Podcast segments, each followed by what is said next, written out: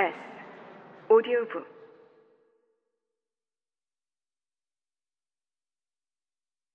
알츠하이머가 의심되거나 극심한 두통이 있을 때 그 원인을 파악하려면 MRI 촬영을 통해 뇌에 이상이 있는지 살펴봅니다. 일반적으로 MRI 촬영을 할 때 누운 자세로 큰 통 속에 들어가게 됩니다.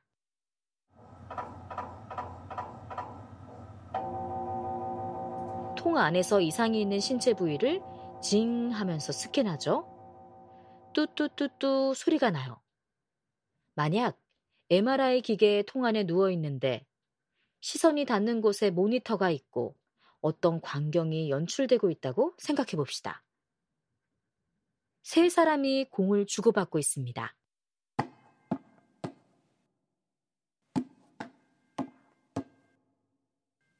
그중 가운데 손만 보이는 사람이 나라고 생각해 보세요.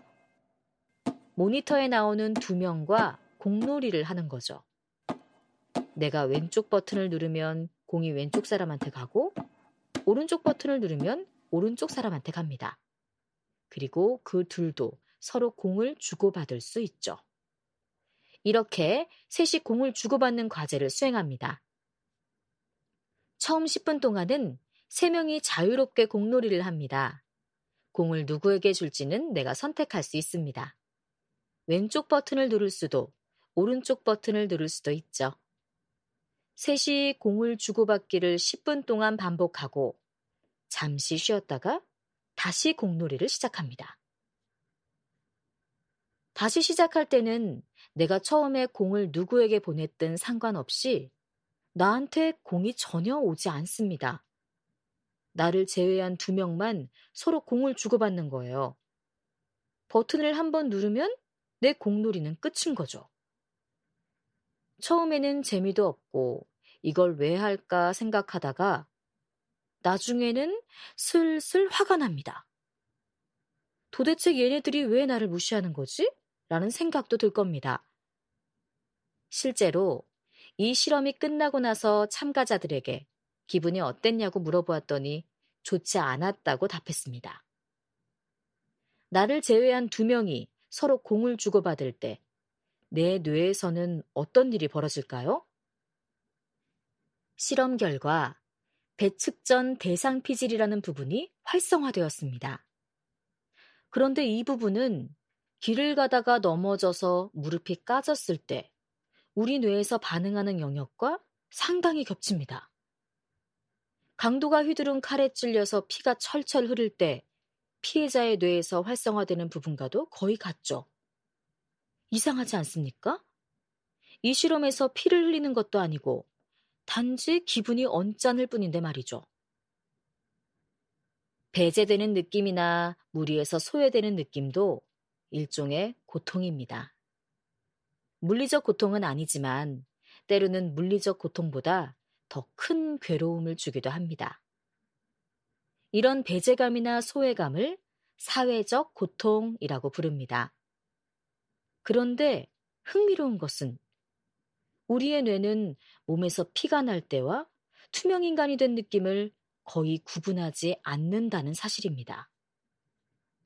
어떻게 인간의 뇌는 물리적 고통과 사회적 고통을 비슷하게 처리하게 되었을까요? 물론 모든 동물이 사회적 고통을 느끼지는 않습니다.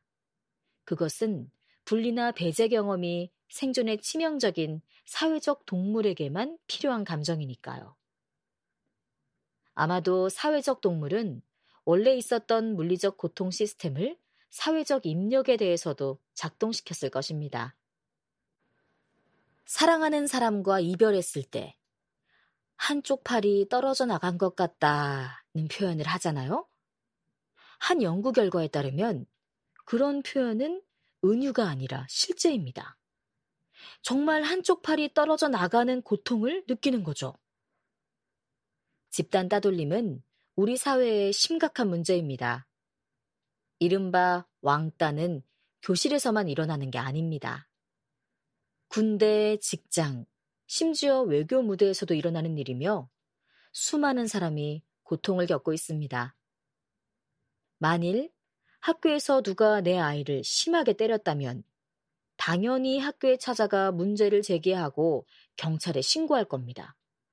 그런데 아이가 따돌림을 당했다면 그 정도와는 상관없이 약간 고민스러울 겁니다. 물론 마음은 아프겠지만 받은 상처가 눈에 보이는 것도 아니고 얼마나 다쳤는지 피해 정도를 확인하기가 어려우니까요. 하지만 이제 우리는 알게 되었습니다. 뇌의 관점에서 본다면 두 고통은 거의 구별되지 않는다는 것을 말이죠.